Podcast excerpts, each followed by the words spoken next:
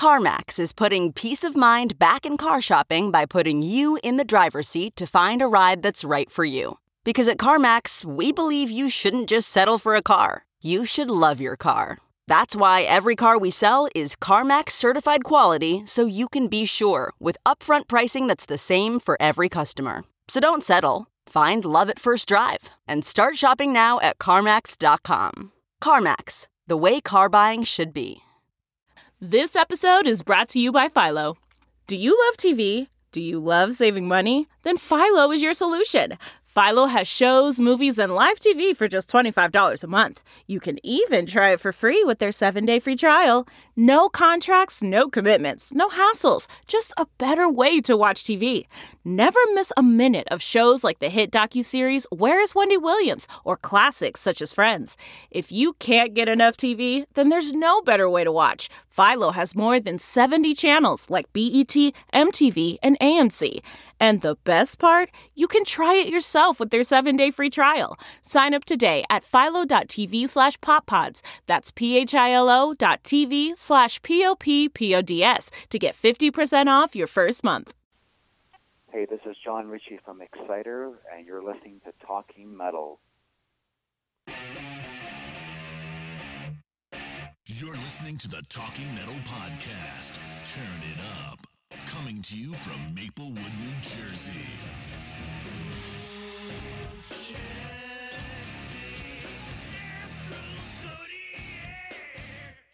Hey, welcome to a very special edition of Talking Metal. This is Mark Strigl checking in with you guys. I know it's been a while, and if you stay tuned to the end of the podcast, I will fill you in on everything that's been going on with me personally and try to at least make a few excuses for why I haven't been uh, podcasting quite as much this past month.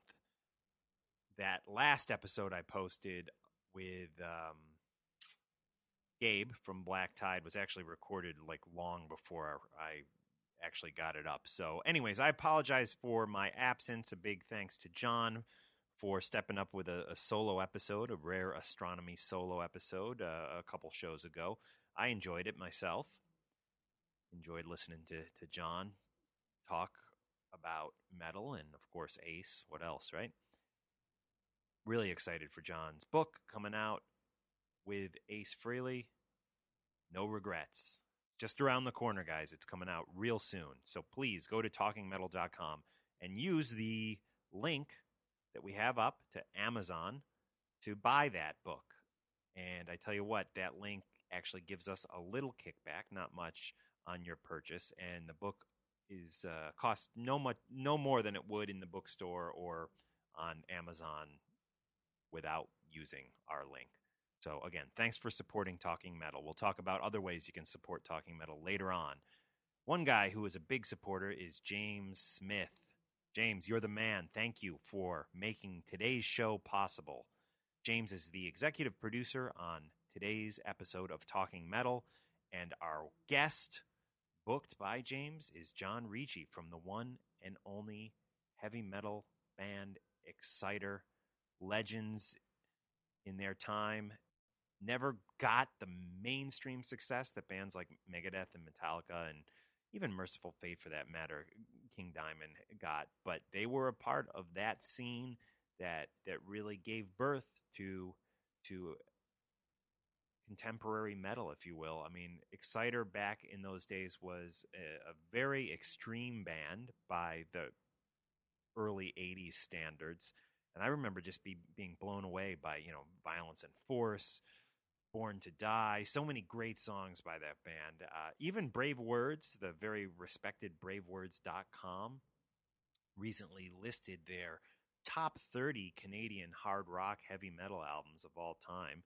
And right up there at number four was Exciters Violence and Force, released, of course, in 1984. Anvil checked in. Let's just actually let's run down the uh, the top ten. Max Webster, Universal Juveniles from 1980, checked in at number 10. Uh, I believe that album. I'm not researching this, so uh, I, I, would need to Google it to be sure. I believe that album actually had Rush on a track. Um, number nine, Razor, Evil Invaders. Number eight, Rush, Signals. This, of course, is hard rock and heavy metal. The top 10 we're going down as uh, the top 10 greatest Canadian hard rock and heavy metal bands, as picked by BraveWords.com. Number seven, Strapping Young Lad, City. Number six, Anvil, Forged in Fire. Number five, Rush, 2112, one of my all time favorite records. Number four, as we mentioned, Exciter, Violence and Force from 1984. Number three, Voivod, Dimensions, Hatröss, Hatröss, not sure how they pronounce that. Was never a crazy Voivod guy, so uh, excuse my ignorance. Number two, another Anvil, Metal on Metal. And number one, well, of course, Rush, Moving Pictures. That's side one of Moving Pictures. I, I still, to this day, just listen to it through and through. Uh, I love it. The whole album, great album, but especially side one, which was probably the more commercial side of moving pictures. Always just loved that. Loved that. Great band, Rush. I would say my two favorite Rush records were 2112 and Moving Pictures, without a doubt. Today we're talking Exciter. One of my favorite Exciter songs ever. One of my favorite songs from the 1980s. Right now, Born to Die.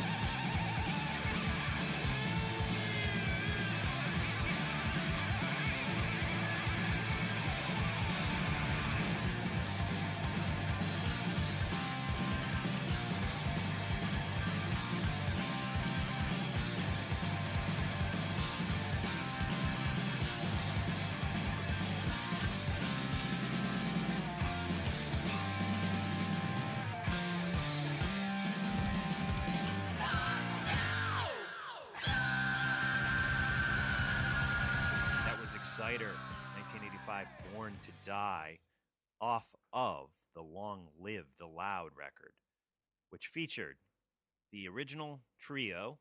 Exciter was originally a trio back in those days.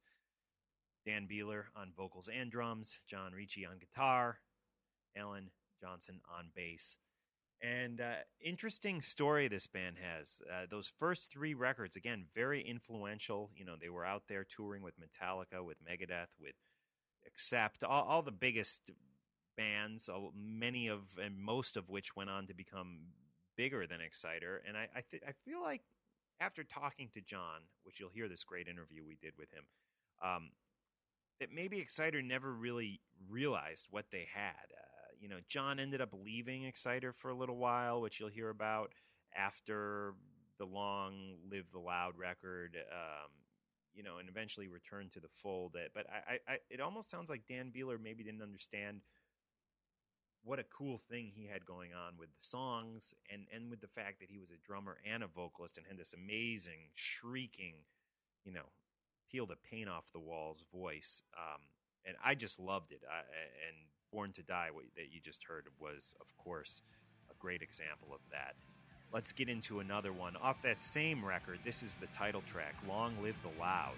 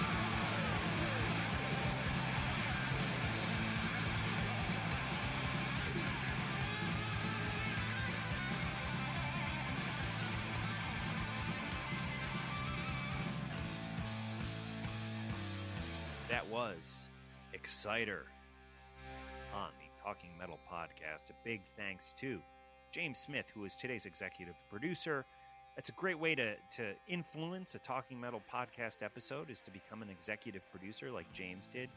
And, uh, you know, shoot me an email. I'll fill you in on the details on, on what you need to do to become an executive producer. Basically, uh, you know, chipping in, making a little donation to the cause here. We appreciate that. James uh, actually helped with a lot of the questions you'll hear in today's interview with John Ricci.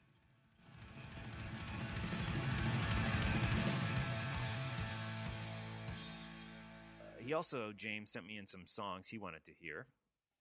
How about something a little newer, if you will? This is Razor in Black off Death Machine by Exciter.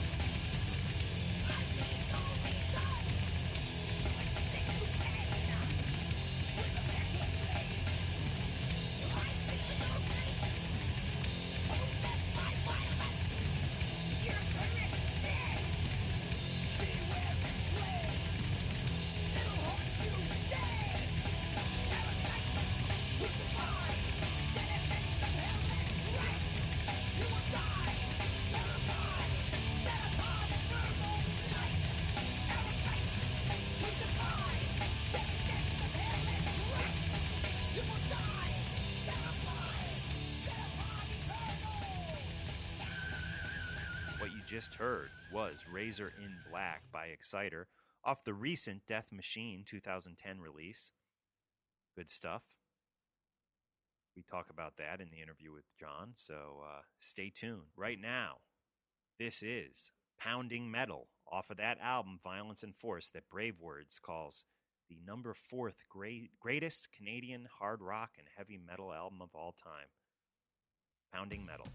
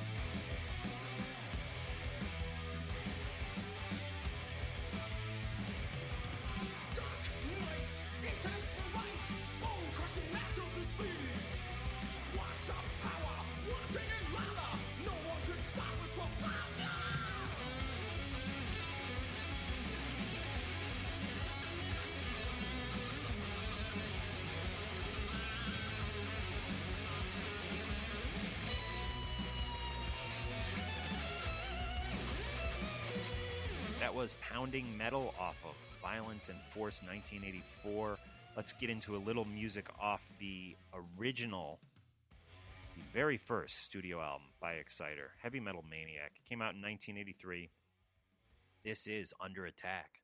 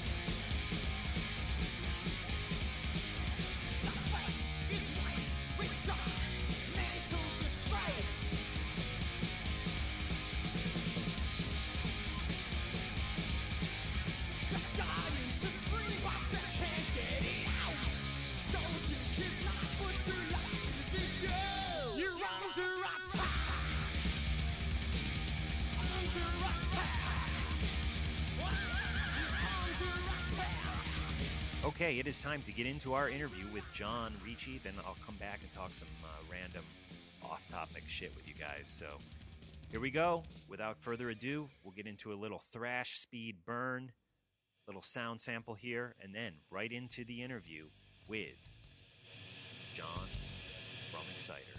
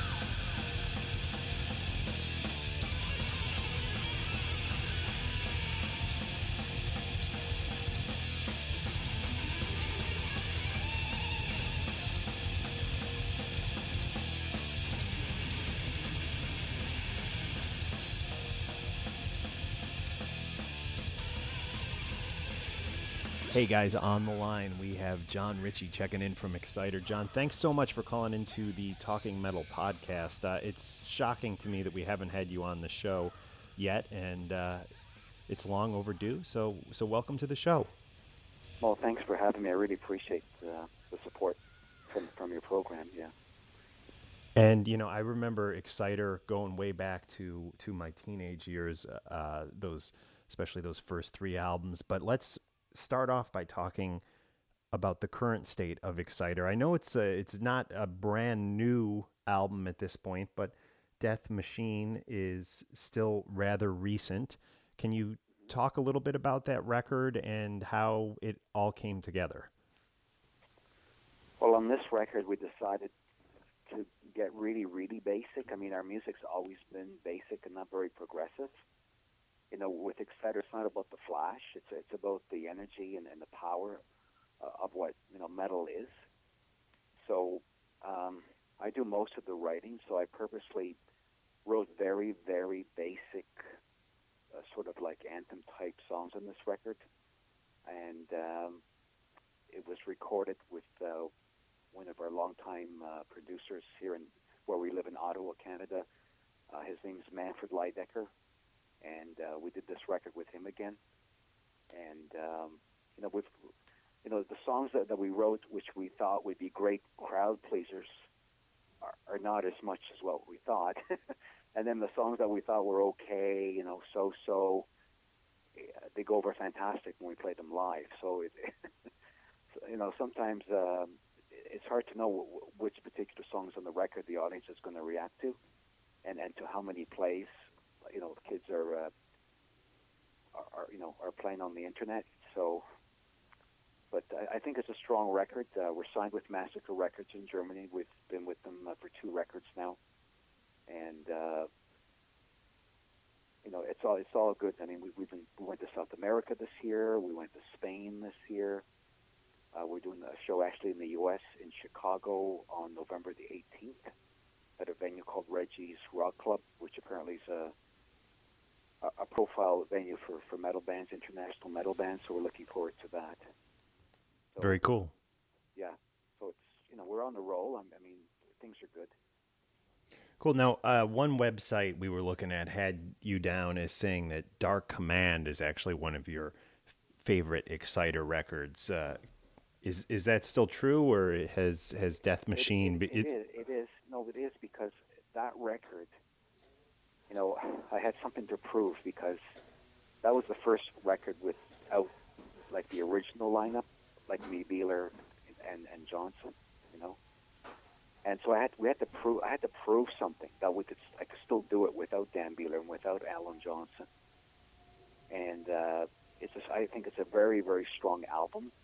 I- I think some of the songs uh, are equal as some of the classic Exciter stuff from the '80s. So I was really happy with that record, you know. And then again, we we judge our songs by how the audience reacts, and there's a lot of uh, favorite songs that you know the kids are always asking for when we play shows, and I, it's I you know I agree it's one of my favorite records. I mean, obviously the the first album, Heavy Metal Maniac, is a cla- all-time classic, even today. So, but I, I I feel really strong about the Dark Command. Yes. And let's talk about some of the the people that you're you're currently uh, playing with in Exciter. How did Kenny Winter actually come to be uh, Exciter's current lead singer? Well, you know, uh, Kenny lives in Brooklyn, New York, and uh, after Jacques Boulanger, our singer of like 10 years, who had quit the band and rejoined like three times, um, finally he quit for the last time, and we, you know, he didn't want to stay, and we didn't want him back. So, um, Kenny, through friends in New York, heard that we were looking for a singer, and uh, Kenny told me, you know, he knew about Exciter, but he really didn't know deep, you know, how deep the band was as far as like, you know, the profile that we had and, you know, how we sort of made history being one of the pioneers of speed and thrash metal. So he was actually uh, encouraged by his friends to contact us to, to audition. So uh, when he came up here to Canada to audition, I mean, he blew us away with his voice because uh, we need a screamer. We need a guy who can hit all the high notes. I mean, that's what Exciter's known for. You know, we knew he was the guy, and he told me later that when he heard us play live in, in, in the rehearsal room, you know, he wasn't expecting such energy and intensity like he heard on the records, you know. So he, he, he was impressed with us as well. So, you know, we're almost sort of auditioning for him because he, he had no idea what to expect. But it, it turned out that everything worked out really good. And the way we, we work our rehearsals, since he lives like 10 hours away from us, he'll come to our city, you know, once or twice every two months and rehearse with us. And, you know, it's been five years now he's been in the band, and this, the relationship is working out really well. Cool. That was my next question. Is he still based in Brooklyn? And it sounds like like he is. Yeah, I mean, I, I- I would never ask anyone to to leave the Big Apple to live in Canada. I mean, you know what I'm saying? Like, you know, Canada. I mean, where we live, it's, it, it is the capital city of Canada, but the music scene and the entertainment scene is nothing like it is in the U.S. So I told Kenny, look, you're in the band, you got the job, and we'll, just try to work out the, the rehearsals as best we can. And you know, the thing is, we're such seasoned musicians. Uh, sometimes Kenny just can't come up and rehearse with us, and we have a gig coming up, like in Europe or you know some part of the world, and, and sometimes we don't even rehearse with him, and we go on stage cold. And honest to God, you know, it sounds like we, we never missed a rehearsal. Wow. So we're, I'm, you know, I'm lucky in that sense that the guys I'm playing with, uh, you know, we're all seasoned musicians, so we don't have to practice constantly to, to keep tight. I gotcha. And and Yeah. Clammy, I guess, joined the band. What was that? 2004. He's been with you guys a while at this point. But uh, how did you originally come in contact with him? Well, I've known him since the 80s. He's originally from Montreal. He moved to, Can- uh, to Ottawa in the 80s, middle 80s, and we met through mutual friends. And uh, we were rehearsing in, in, in the same uh, venue as where his like band practiced at, and um, we had a gig in, in the in the Boston area, and unfortunately it was shortly after uh, 9/11, and uh, we had one or two gigs in the Boston area, and the bass player that I we had just uh, hired quit on me at the last like two weeks before the gig. Okay, now, was that was that after 9/11? Okay, I'm getting confused now. Too much Jack Daniels. Um, Well, cheers. I'm drinking a beer here. No Jack quite yet tonight. no, but- no, I, I'm not drinking alcohol. I'm just Oh. uh, just my memory's going. You know, Oh, you just mean too much Jack Daniels through the years. Yeah, yeah, through the years. Yeah, I'm drinking ice water actually. So, so anyways, uh, I asked Clammy, look, can you just help us out for this one gig? You don't have to quit your band. I don't. I don't want to cancel this gig. You know, I want to do the gig. And he agreed, and, and he rehearsed the set with us. And when we played the show, you know, it was like he'd been in the band for 20 years. You know, he was a perfect fit for the band. So after that, I said, look, you know, Clammy, do you want to join join us full time?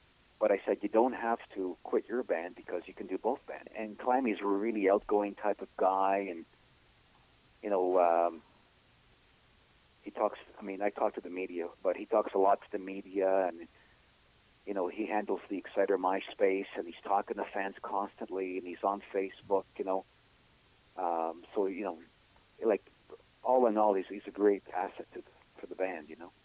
Cool. Well, we we've spoke about Kenny and and Clammy. Uh, tell us who the drummer of Exciter is right now, and Oh. uh, Well, Go- Rick Rik Charron, he's been with me since 1996, since the first carna- recar- incarnation of um, the, the new Exciter, and he's been with me ever since.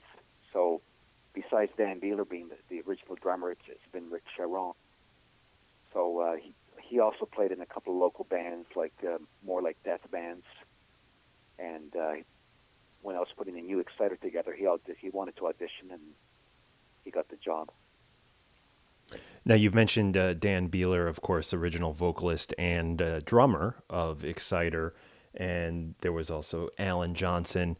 Do you ever hear from those guys anymore? And are they supportive of, of you continuing the Exciter band? Well, I mean, we're in touch, but we're not on the best terms. Uh, back in 2006, some really bad stuff happened between us, and I was really like, you know, disappointed in their behavior towards my current band, and it caused a lot of friction, and we we, we didn't talk for many for you know, since then. But uh, just recently, um, you know, I've bumped into Dan Beehler just by chance, and uh, but you know, it's I'd say it's a very strained relationship between me and Al and Dan. Right. So ba- basically, we don't we don't talk. No, I gotcha. Yeah, it's a long, complicated story. Okay.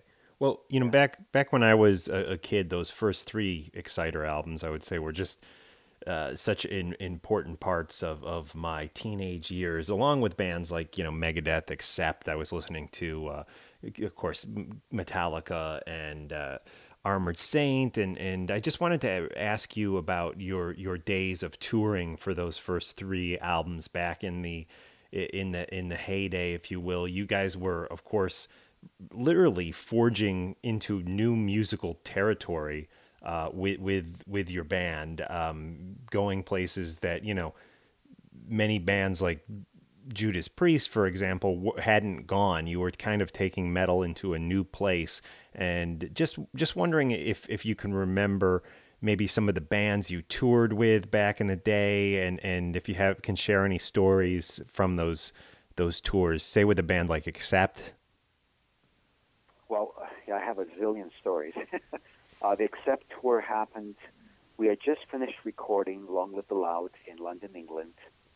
At the time, we were signed with Music for Nations. And we recorded the Long Live the Loud actually at uh, Pink Floyd Studios in London, England. Um, and the producer was a, a one-time Motorhead producer. His name is Guy Bidmead. And uh, he did the record. And right after we finished recording Long Live the Loud, Music Nations called us up and said, "Hey, we just got you a ten-city European tour with Accept. You guys leave like tomorrow. You know, like the, you know, after the very last day of recording." So of course we're just totally blown away and excited, and uh, we did this ten-city tour. Uh, high attendance at all the shows, like in in like Switzerland and Belgium, and Germany. Um, we played in Paris at this venue called Le Zenith, which was this huge tent, uh, which was like a burlesque, like a cabaret kind of venue, and occasionally would have rock concerts there. So, uh, you know, it was a really good show that particular one. And then the last show was back in the UK at the Hammersmith Odeon. I mean, it's every band's dream to play the Hammersmith in London. So that was March 1985, and um, Wow. the accept, yeah, the accept guys were very cool guys, very nice. They sort of kept to themselves, um, but they're very, they're very polite and very nice and so on. And there was a couple of times uh, during sound check where uh, the guitar player, uh, Wolf, the lead guitarist, uh, wasn't there for sound check. So the sound man would ask me to get on his guitar and do sound check. Oh, cool. So, so, so uh, you know, there's a lot of cool stuff like that. You know, um, now the Megadeth tour, I believe, '84, '85. We met up with Megadeth. Uh, the first date was in um, in L.A., like Long Beach, I believe, at Sanders Ballroom in, Lo- in uh, Long Beach. And we got along extremely well with the Megadeth guys. They were no, now this was the early beginnings of Megadeth, right? So they were traveling from city to city in a station wagon, and Garth, the drummer, was was driving, Wow. and we and we were we had uh, rented a, a nice uh, motorhome, like a Winnebago, motorhome, air conditioned, you know. and the Megadeth guys were going from city to city, from city to city in the station wagon. So there was one particular show that uh, we got there first at the venue, and all the gear was set up, but no Megadeth guys. Like, where are they? Where are they? You know, they they were on the highway. You know, turns out that Garth, who was driving, fell asleep at the wheel, went off the road, and took out like ten farmers' t- uh, fence posts Oh my god. and they all because Mustaine was telling me that they're all sleeping at the time, and they all woke up when they when they hit the first fence post and like, holy shit, man, what's going on? You know. Wow. And luckily, luckily, no one was hurt. So here they are. They've totaled the station wagon. So they, it was a rent a rental. So they called the rental company and said, uh, "We've written off our station wagon. Send us a new car." and they did. so, so they finally showed up at the gig. You know, like an hour before showtime, but everything went well. But it was, you know, it was a pretty interesting story. You know. Definitely, definitely crazy Yeah, I times. mean- and then one night, um, Dave Mustaine wanted to come on stage and play a song with us, and he was really fond of uh, one of our songs, "Pounding Metal." And he said, "Hey, John, man, I really like that song. I'd like to jam it with you at the next show." I said, "I said, Dave, you can't come on stage with me because you're going to totally blow me away. You're going to make you're going to make me look bad, you know." So he laughed, and I said, "Okay, okay, let's do it." You know, so I, I, I said to Dave, "Look, let's wait like two bars into the song. You stay behind the, the Marshall stacks, and then you make your grand entrance on stage." You know, and that's ex- that's exactly what happened. We- two bars into the song, he steps on stage with his guitar, and we're standing side by side. And then we had uh, agreed to extend the guitar solo parts. So he would play a solo, and I play a solo. He play a solo. We go back and forth, back and forth, and that was quite the moment, you know. Wow, that's an awesome story. Yeah, and Yeah. Mercyful Fate. You guys toured with uh, Mercyful Fate, King Diamond, and Mercyful Fate too, right? Yes, yes. And how were those guys? I mean, I remember back in those days, they were, you know, it's funny. You talk to kids today, and they don't realize like what you guys and Mercyful Fate and Metallica were doing back in in those days was was, so extreme, you know, uh, and uh, almost on the fringe of, I don't know, you know, pop culture, if you will. You guys were kind of outside of that, you know, doing this this such dark, heavy, loud stuff, and and uh, Mercyful Fate was definitely uh, raised a few few eyebrows back in those days. Any stories uh, from the tour with them? Well, on that tour, we actually shared the tour bus with uh, Mercyful Fate.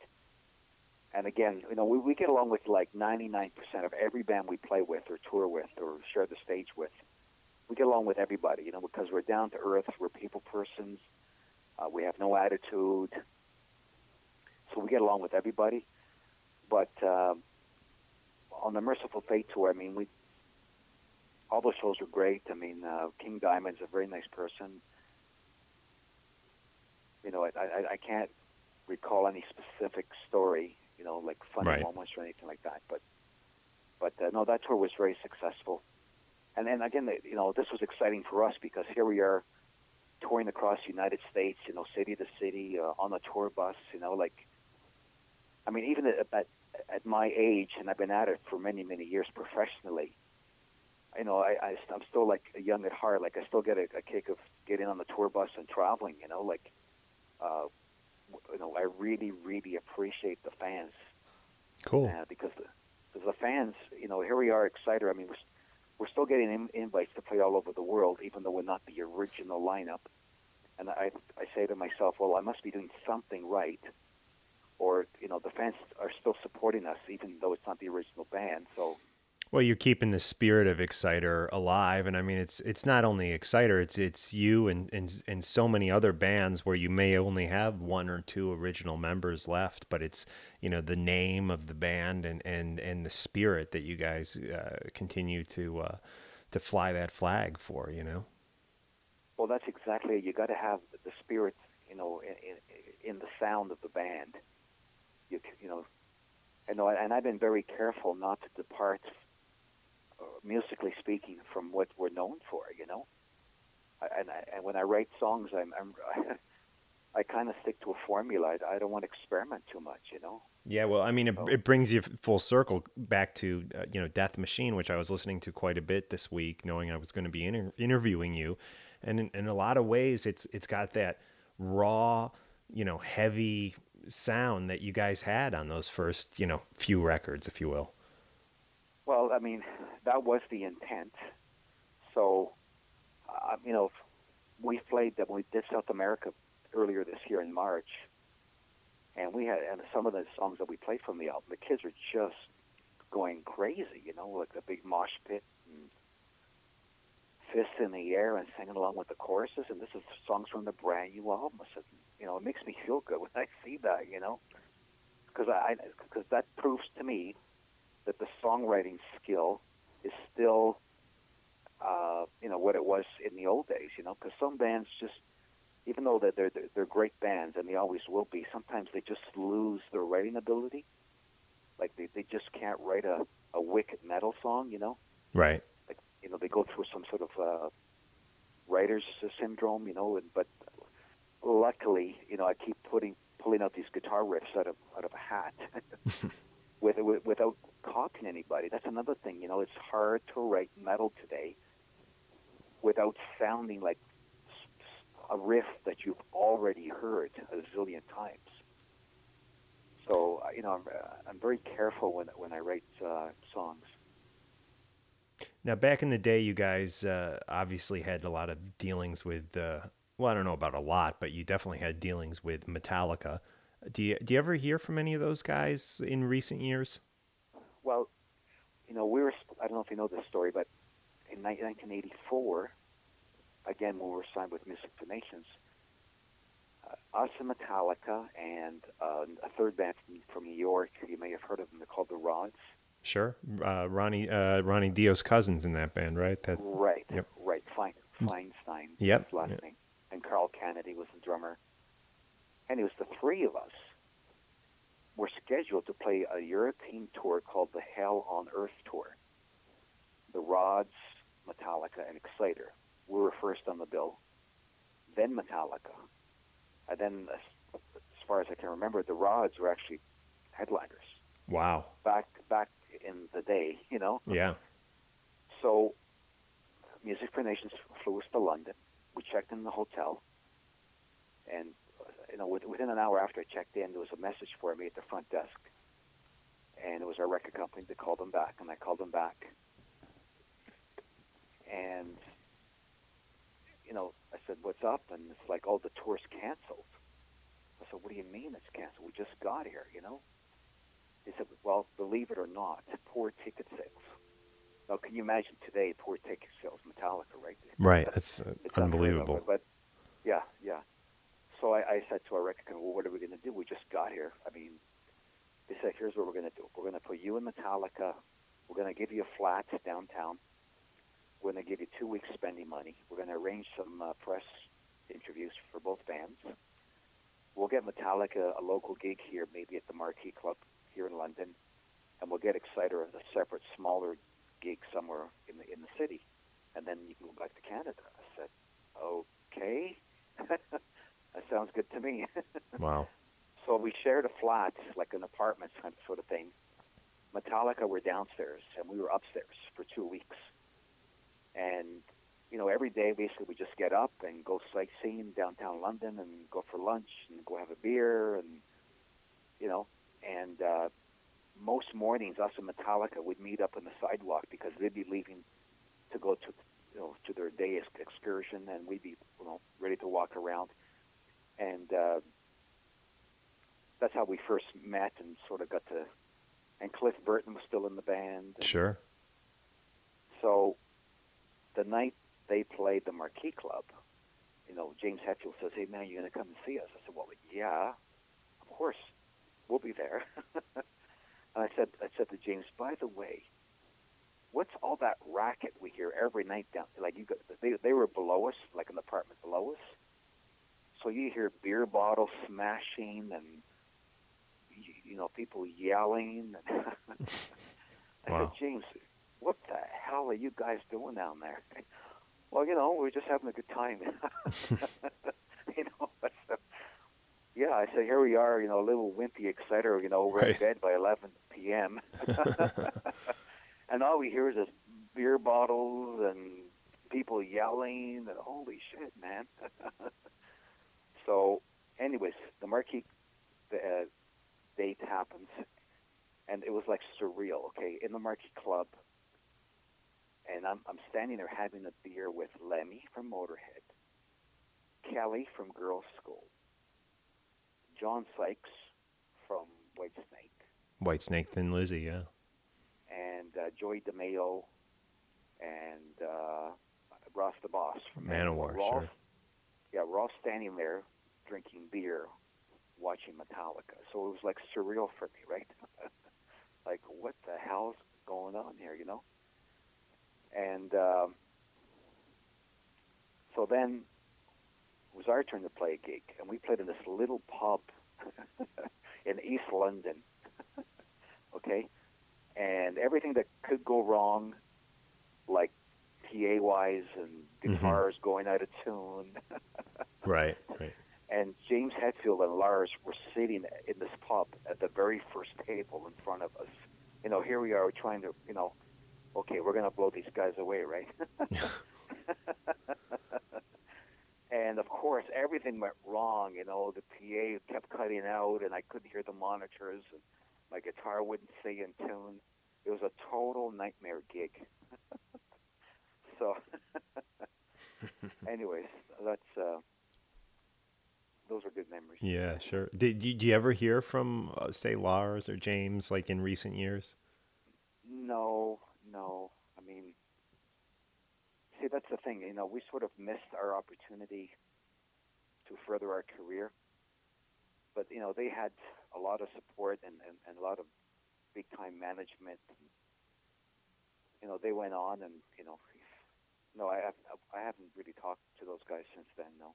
Right. Um, Yeah. And in, in 1985, you actually left Exciter for a number of years, uh, returning, of course, to the fold in the early 90s. Wh- why did you leave the band in 1985?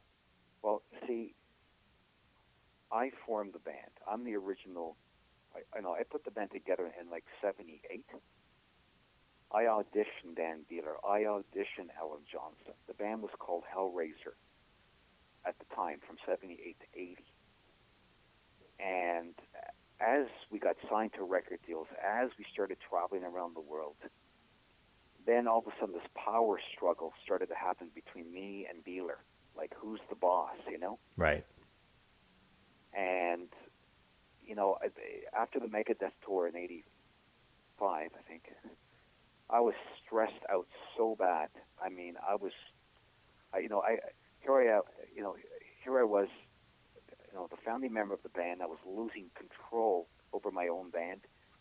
And I, I know I, I was not really agreeing with a lot of the business decisions we were making. And I quit the band.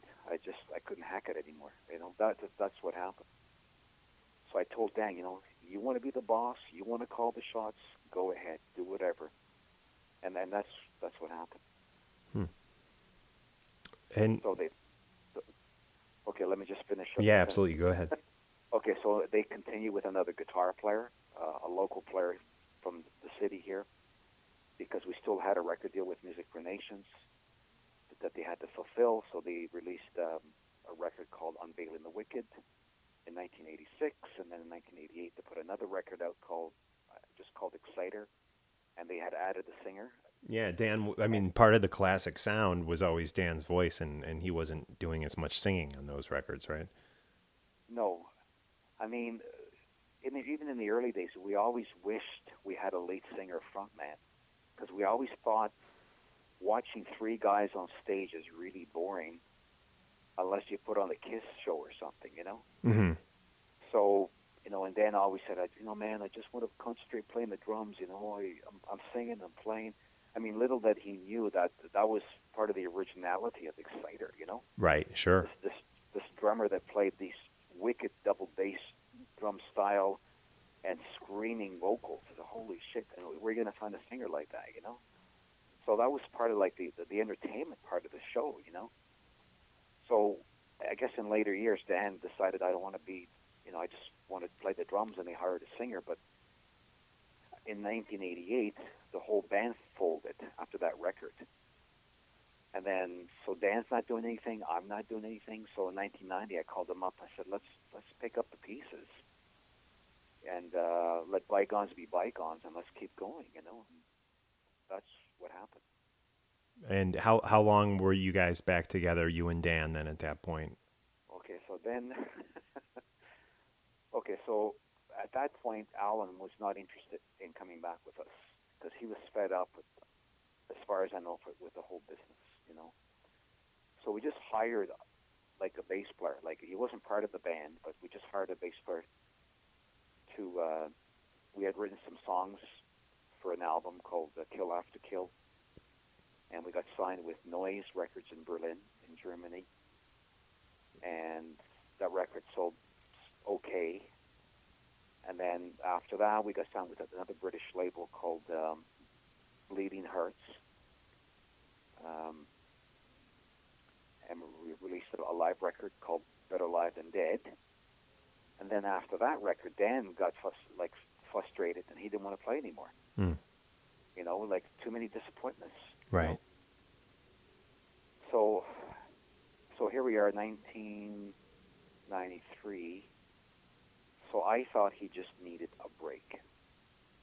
So uh, once in a while, I call him up. I say, "Hey, let's get together. Let's go for a beer." Or hey, when we jam? You know. And he said, "No, man, I'm fed up with this. All this music business. We've had so many disappointments. We've been trying so hard over the years, and I I just don't want to do it anymore." And I said, "Okay." Now two years have passed, and I thought, okay. I, I said to Dan, I'm going to continue the band. I'm going to call it Exciter, and you know that's what I'm going to do. And he said, you know what? Best of luck to you. Do whatever you want, and see you later. Hmm. And here I am. Here I am today. Right. We got we got signed right away in 1996 by Osmose Productions in France. Uh, the managing uh, uh, guy there at, at the label's a huge Exciter fan. And when he heard that I put the band back together, he called me up and signed us sight unseen without hearing any demo at all, Wow. which turned out to be the songs for the Dark Command. I, I said to his name was Hervé. I said, Hervé, you want me to send you a demo of some sort or something? You know, he says, no. I trust you. I know your reputation. I know what you're capable of doing. I'll sign you. It's, it's, you know, you're considered signed. You're you're done. You know. I said, oh, okay. I hope you like the songs when you hear them. He he had So- that much uh, much much trust and faith in you. So that's that really says something. I I know, I know. And we've been, you know, we've been going ever ever since. You know, And I know we get more press, and we've had more gig offers ever than the original Exciter. Wow. So,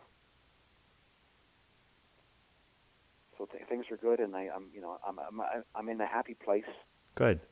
and uh, you know, me and the guys we get along really well, and uh, you know, you know, it's there's a fun element in the band. Like you know, we get along. Yes, there are you know sometimes some uh, stressful situation business wise, but I mean we get over it. You know, Yeah. but generally speaking, the four of us get along really well, and we all have a great sense of humor. Especially Kenny. Kenny's like a joke a minute. You know, him and his Brooklyn attitude and his uh, his sense of humor. You know what I'm saying? Definitely. Definitely. It's like watching a stand-up comic Cool. with Kenny. You know, yeah. So it's uh, you know we're in a happy place right now. So Well, we do the show. Uh, we do the Talking Metal show. Uh, sometimes we'll do a live radio show version of it, and maybe uh, we do it in in New York City. So maybe sometime we'll invite Kenny to come down and join us in the studio. That would be a lot of fun Oh, to uh, yeah. to hang with him and and talk uh, talk some metal and talk some Exciter. Yeah, no, for sure. I, I, I get you in touch with him. Perfect. Um, I wanted to, I wanted to ask you. Uh, you mentioned earlier there's a gig coming up in the, uh, I guess, the Chicago area. Um, What else is in the the immediate future uh, as far as plans go for Exciter? Okay, well, we're, we're writing new, new songs for the next record. Um, we are talking, this is like brand new news. We are talking with a, someone in California who's interested in managing us. Okay. and actually, um, which the, the the phone call will take place tomorrow, actually tomorrow afternoon. So we're kind of really, you know, uh, feeling positive about the outcome of that. Good luck. Yeah, thank you. And um, the other kind of neat, neat news, I'm not sure if I'm allowed to talk about it or not. But, um, we got contacted by Warner Brothers Films in Hollywood. Oh, okay. And- okay, now, I don't know if I should talk about this. Uh, I guess so. I guess I can mention it. but there's a movie coming out next year. It's called Rock of Ages. It's based on the current Broadway show in New York right now. Okay. I I read something about Tom Cruise or something maybe being involved with that. Tom, Tom Cruise is the leading role. Apparently, the movie's set in the 80s. And one of the people uh, from the movie, like one of the, uh, I guess, artistic directors or artistic artistic consultants, contacted me because they want to put the name of our band in two scenes in the movie. Hmm. Interesting. One scene, one scene is um, uh, outside a marquee sign outside a venue. It's going to say Exciter um, sold out, and another scene is going to have the poster of our first album cover inside a venue, and it's going to say Exciter uh, Saturday 11 p.m., Sunday 10 p.m. And it's an actual blown up poster of our first album cover, Heavy Metal Maniac. Now, I don't know to what capacity you're going to see this in the movie. Right. You know, it might be uh, like a split second. If you blink, you'll miss it. I, I don't. I have no idea. Still, it's kind of cool that they'd actually, you know, do their research and, and pick a pick a real, you know, kind of uh, maybe underground but yet credible band to uh, to feature in the Well- film. Uh, again, the, the the person who contacted me has the first three albums at home. Ah, there you go. So, and so I gave the okay because they were looking for the consent. Um, so I gave them the okay, and uh, it'll be released June 2012. And they're anticipating the movie's going to be like a, you know a blockbuster movie. So it was, you know, so we're really excited about that. Great. Well, I hope it happens, and best of luck with that. yeah, thank you, thank you. Yeah, Cool. Well, John, I'm going to let you go for tonight, but we definitely uh, want to, you know, keep in touch with you and hear what you guys are up to. We again are in the New York and New Jersey area, and we hope that when you do come through this area, we uh, have a chance to uh, meet up with you in person. absolutely. So, can you let me know when you're going to broadcast the uh, interview? Yeah, it'll probably be in about, I would think, uh, two weeks or less. Okay. Yeah, definitely. And if I could get you to say your name, your band, and you are listening to Talking Metal whenever you're ready. Hey, this is John Ricci from Exciter, and you're listening to Talking Metal.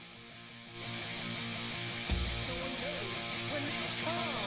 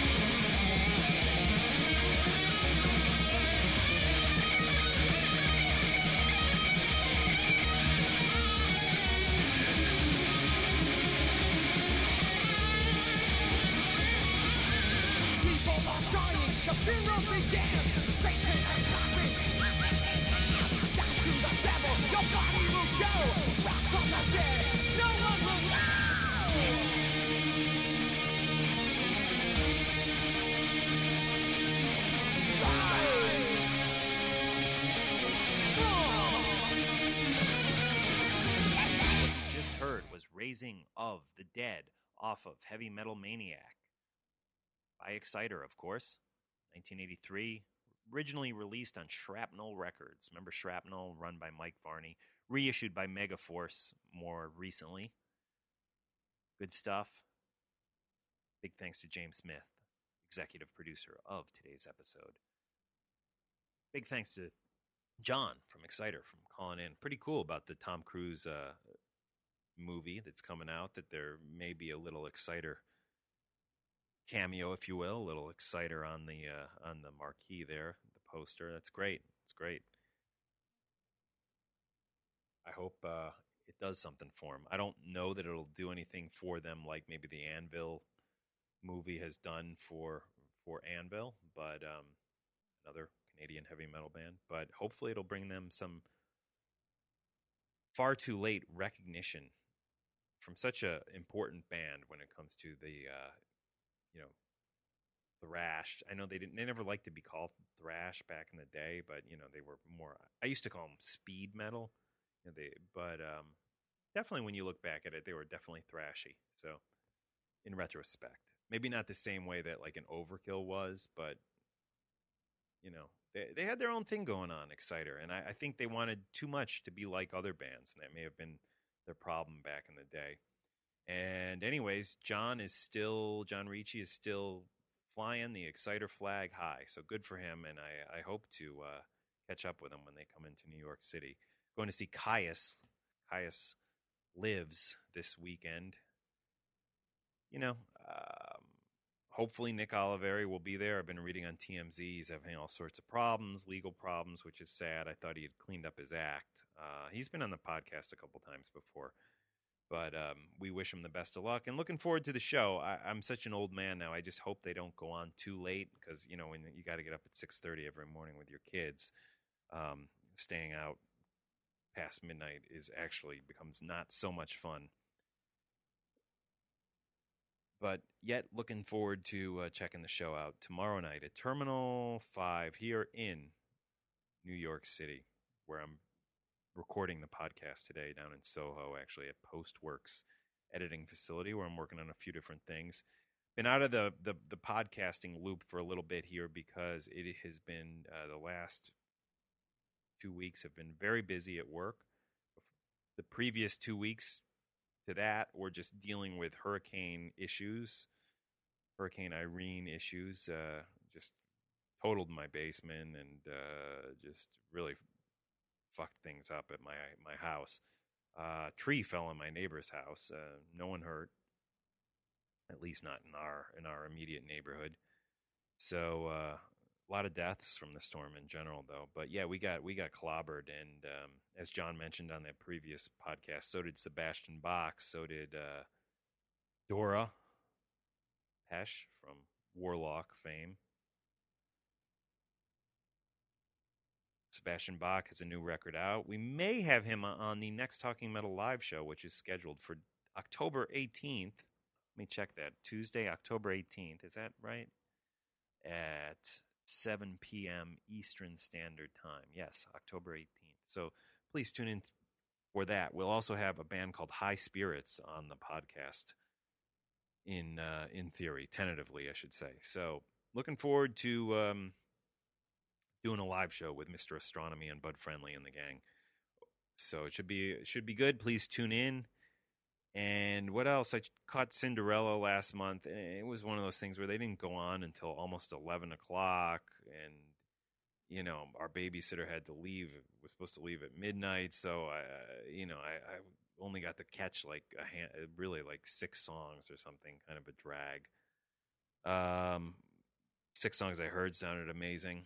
Did not go to the Big Four show. I don't know. I didn't care that much. I got to be honest. I mean, Yankee Stadium's a bitch to get to, and it was just I would have had to take off work, and you know I'm freelance now, so I don't get paid when I take a day off. You know, so um, you know that was that. Seen all those bands, especially Anthrax, Metallica, Megadeth. Metallica and Megadeth, I've seen dozens and dozens and dozens of times. Maybe that's a slight exaggeration, but I've definitely seen them dozens of times. Uh, Anthrax, I'm thinking of going and seeing seeing them down at the Starland uh, Ballroom, and I'd love to see Slayer too, especially with Gary Holt playing guitar. I think that could kind of be a fun fun thing. Was uh, reading that Exodus almost ended up filling in from Megadeth at the uh, Big Four show, but then I guess uh, Meg- uh, Dave Mustaine and his medical issue was surgery or whatever he was going to have was pushed back. So interesting stuff. Um, what else? Any other shows I'm going to? Yeah, Guns N' Roses is back on on tour. I know Bumblefoot's been struggling with his sore back, so we hope that he is able to uh, to get up there on stage and and put on a good show for us and not be in too much pain. They're playing Connecticut on my birthday. It was about a three, two and a half, three hour drive up there. I was considering going up there for the night. I, you know, I'm not. Again, the, these guns shows, these guys don't go on until so late, and it, it you know, it, it's it's a lot of people have have issue with that, especially when you're going to an arena show. You expect the headliner to go on, you know, between nine and nine thirty generally. At least that's how it's always been for me. It's like waiting until eleven thirty. Uh, it's just it's too much, man. It's too much. I, I don't know. I, I do hope to see them somewhere. I know they're playing Jersey. I don't understand how they're they're doing arenas. Quite frankly, I guess it's been four or five years since they toured the state, and you know the Guns N' Roses name is still big, and maybe they think they can they can get get some arenas going. I suspect that the arenas are not going to be sold out. You know, they're probably going to be playing to half filled, three quarter filled arenas. You know, New York, sure, that will if they if they do the Garden, which hasn't been announced yet, but if they do do it, I have no inside information that they will, but if they do do it, yeah, they'll probably sell it out or come close to it because it's New York. It's it's the most heavily densely populated area of the country. You know, most bands do do well here.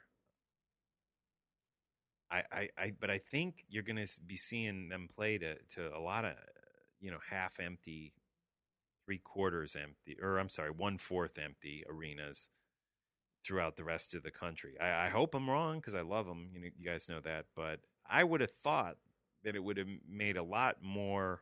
It would have looked a lot better in the press to go out and and do theaters and sell them all out. You know, they can easily sell out 2,000 seat theaters anywhere they want, and you know, and a Guns N' Roses sold out tour, you know, would have read a lot better than Guns N' Roses, you know, playing to half empty arenas. But again, hopefully I'm wrong. Hopefully I'm wrong. So best of luck to Axl and those guys because we do love them. We do love Guns N' Roses, John and I, and um, Frank and Bumblefoot, good friends of ours. So best of luck to those guys, and I do look forward to catching them on the upcoming tour. I hope at some point. So I think that's about it right now. I'm going to play the new Alice Cooper, and we're going to have links up in today's show notes to it. I, I like it. You know, um, a lot of people, a lot of mixed reviews. I did hear the Rock and Roll Geek Show's review, Michael Butler, of the album, and got a kick out of some of the stuff he was saying. I don't think that's auto tune on this song. I think that's like some kind of like voice filter or something. I've heard a few people now, I think mistaking mistakenly is that a word? Mistakenly mistakenly refer to it as auto tune. I do believe it's just a filter, uh, as Chiaki pointed out on uh, the Japanese Metalhead show. It's uh, it's the same thing that like Cher used on that song a few years back, and everybody, all these contemporary Usher and everybody else uses this same filter. Uh, believe me, I know what autotune is. They had autotune on Pro Tools back when I was making CDs, and I used it plenty of times. It actually, the thing with autotune, it's it's pretty hard to detect, um, unless you have a real well trained ear. Um, this is, you know, is is easy to detect what he's doing. It's just a, an effect on his voice, just like you put a, a flange or a chorus on a guitar. They're just putting this, whatever you want to call it, effect on his voice whether you like the effect or not, don't get too worked up because it's a great song. It's Bob Ezrin in classic form. I mean, it almost invokes memories of the the Wall, Pink Floyd's The Wall. For me personally, I think it's a, a, a I think the new Alice Cooper is a great record. I think you'll hear classic Alice sounds, classic Ezrin sounds. Bob Ezrin did Welcome to My Nightmare originally, did Kiss Destroyer, did all sorts of the babies, Pink Floyd, The Wall, all sorts of just great Peter Gabriel, you'll you know, great classic records. Uh, you'll you'll hear a lot of Ezrin on the record. You'll hear even some more contemporary influences. Like I mean, they have Kesha on the record. Uh, makes me wonder if maybe they went for Lady Gaga first and they didn't get her, and then they got Kesha on. Just just a thought I have, but um, I wouldn't be surprised if these guys are aware of what people like Lady Gaga are doing, who's definitely, we know, has a foot in the hard rock world and enjoys hard rock and, and metal for that matter, especially a lot of the classic stuff like Kiss and Alice and, you know, even Saxon and Maiden. So, um, anyways, we're going to get into a little Alice Cooper right now. But before we do, let me just mention I've been on a Whitesnake kick lately, guys. What an amazing band. We got to talk about the history of Whitesnake and how deep it actually is. I've been studying them hard lately, and uh, their their history. I, I as, I've always been a fan, but I never really kind of understood the thread that they have all the way back to Deep Purple, and and just just the just what a what an amazing story it is, uh, the Whitesnake story. So maybe we'll devote a podcast to that at some point. Just the story of Whitesnake. I would be great. But anyways, right now, the story of Welcome to My Nightmare continues with Alice Cooper. Welcome to My Nightmare 2. This is I Am Made of You. Use the link in today's show notes to buy it on iTunes. In the beginning, and support Talking Metal by making a PayPal donation on talkingmetal.com.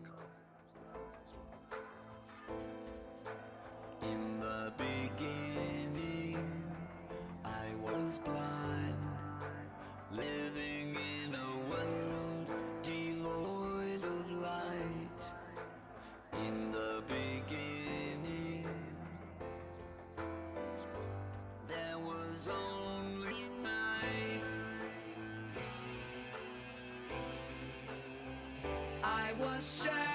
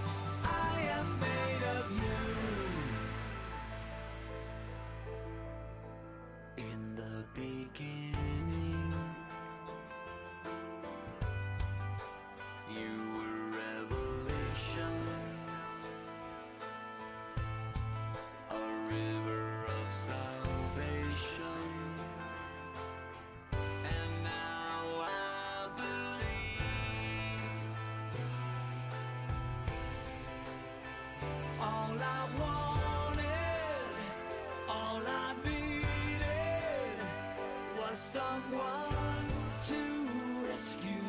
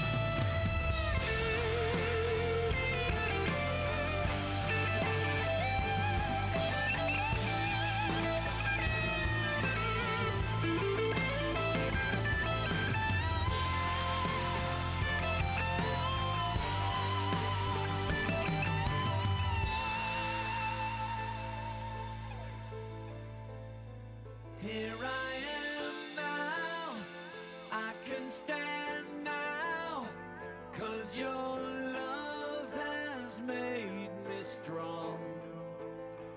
And forever, you're the singer, I'm the song.